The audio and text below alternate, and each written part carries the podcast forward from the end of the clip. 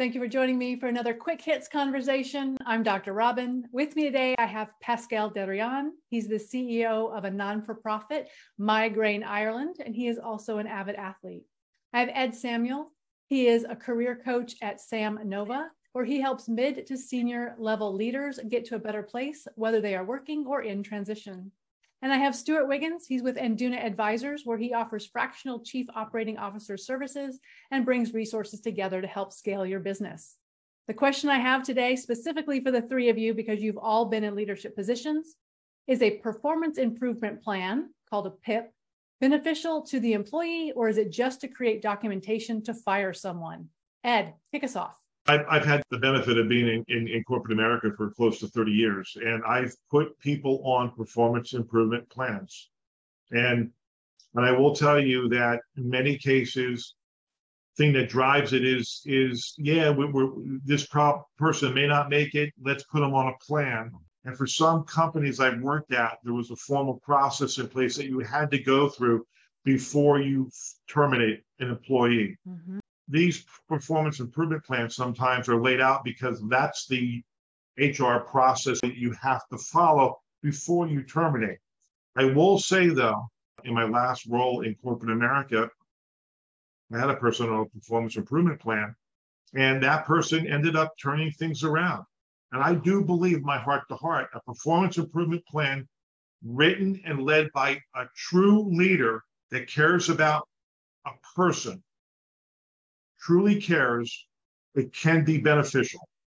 And for those who are just going through the motions and don't give a darn, it's uh, as a subtle way to get somebody out the door. Well, you can't fix that.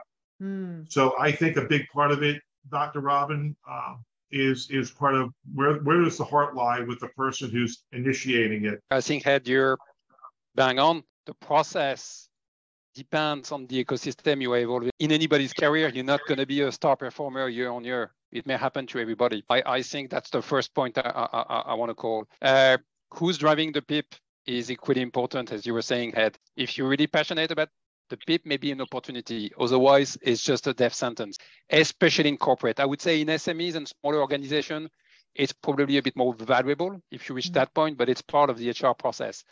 Normally, what I've seen is when PIP word is actually mentioned, or does show his ugly face at 95, 99%, the person is going to be out of the door. There's no willingness for some companies to actually turn the situation around. I find the process brutal, to be honest. And it's also because I think from an HR perspective and liability perspective, it's just a covering butt type of activity. And I think it can be very traumatic for the individual as well. And I think from an ethics and moral perspective, it's not a great reflection on the company either. I've only ever seen three outcomes from a PIP the person quits, the person yeah. gets fired, or the PIP expires because the manager forgot to keep up with the timeline of it and they have to yeah. start over and they put them back on a different PIP. Well, I certainly agree with everything that's been said. And I think that there's probably three things that take place. It becomes a self fulfilling prophecy it comes ingrained in the person's uh, head that I'm going to get fired, and this is just their way to prepare to fire me. One of the things that I did in my last role was every subordinate leader and all new hires, we put them on a performance improvement plan. That way, there was no trepidation about using the words performance improvement plan. Leaders were on a plan so that they could be taught how to do and execute the performance plan successfully. Because if you're relying on a subordinate leader who hasn't been trained, all they're going to do is check the boxes. I can think of two specific incidences where I've had people and they were leaders who were not successful before I got there, and we got them turned around and they kept their job.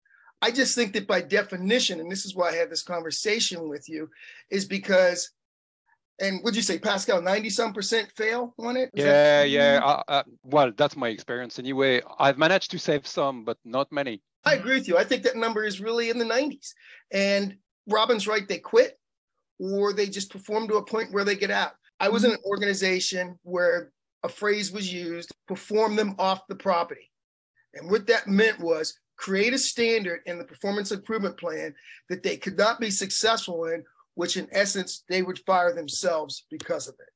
I want to add a different spin on this too that I've seen. And it's not a fun one. And some people aren't going to like what I'm going to say. But I've been in organizations where the performance improvement plan process was used, especially for women, minorities, people with disabilities, that you're going to let go and terminate.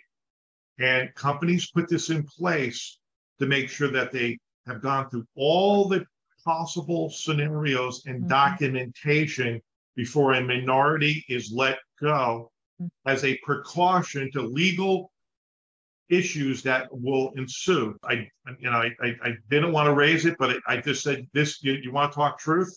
Yep, well, absolutely. That's why it's there for a lot of companies. Oh, absolutely. You know, it goes along the lines with older big corporations selling hugs and kisses. And it's incredibly brutal, and they would just stab you in the back as soon as you're in it, which is actually really funny because you you spend a lot of time hiring people, mm-hmm. and and some some of those companies do have a percentage per year when they have to get rid of people. There's so much deadwood you can't find. At some point, you start to orchestrate and manipulate the truth, mm. and it's mm. completely twisted. So that's why I was referring earlier. It depends on the the ecosystem. You know, in an SME or smaller organizations, you know, maybe I think the intent is actually valid. In larger corporations, and I've been part of a few, when you know that yes means no and perhaps means never, you probably don't have a lot of hope with a PIP being fair and just. Mm-hmm. So if we feel like not some 90%, 95 or higher percent of people who get put on a PIP end up being managed out.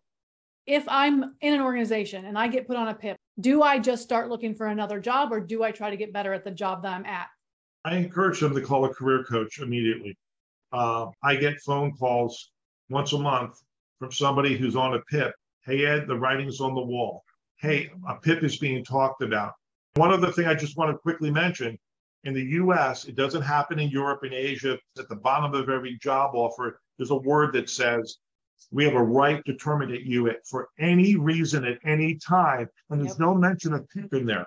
So please understand, I have many cases where people go on PIPs. Hey, 90 day PIP plan. Within 30 days, they're tapped on the shoulder. This is your last day. Thank you. And no, nothing. Wow. And they'll fall back on that clause at the bottom of the con uh, of the original offer letter. Pascal, if I am on a PIP, do I get out or do I try to fix it? Well, I think the, well, I think you can give it your best shot, but I think I, I, would look for another job at the same time in parallel, mm. just to cover my uh, all my angles. It's not good news, uh, no matter what, and it really mm-hmm. depends who is actually driving it. Again, you know, if you have a good leader, yeah, I've managed to turn the situation around a couple of times. I had to do a lot of uh, dance on the tables and uh, juggling with my uh, managers just to convince them, and. Uh, mm-hmm it also means actually as a leader you have to take on the risk and you have to put your own credibility at stake which a lot of leaders are not willing to do they mm-hmm. go the easy way it worked for one one or two in particular who were going through a very very difficult uh, personal situation and i know that would tip them over mm. if they were to go uh, okay. financially but also personally there is no way as a human being i would do that now I had to, in terms of management attention unit, it took a lot from me, but you know, I was willing to do it. But you know, mm-hmm. that's why you manage people. You know, it's a privilege. But it's not a commodity. Stuart. So I'll be quick. I think that uh, it does become a self-fulfilling prophecy. But the question is, is it a surprise to you? I mean, we haven't talked about that. There's this person that goes on a PIP inside yourself, you kind of know how you're performing. There shouldn't be a surprise. Mm. Okay. Mm. I think if it's me, I start to look. Uh, I'm not going to try to gut it out because I wonder what the support is going to be to help make me be successful. But I've told all my subordinate leaders over the years the worst day of your life is the day when you tell somebody that you're taking away their income because they have to go home and tell their family they don't have a job anymore. So for you to sleep at night, you better make sure you've done everything you can to make that person successful. Awesome. Well, that is our 10 minutes, gentlemen. Thank you so much for having this conversation with me. I think it's been amazing, and I look forward to speaking to each of you again really soon.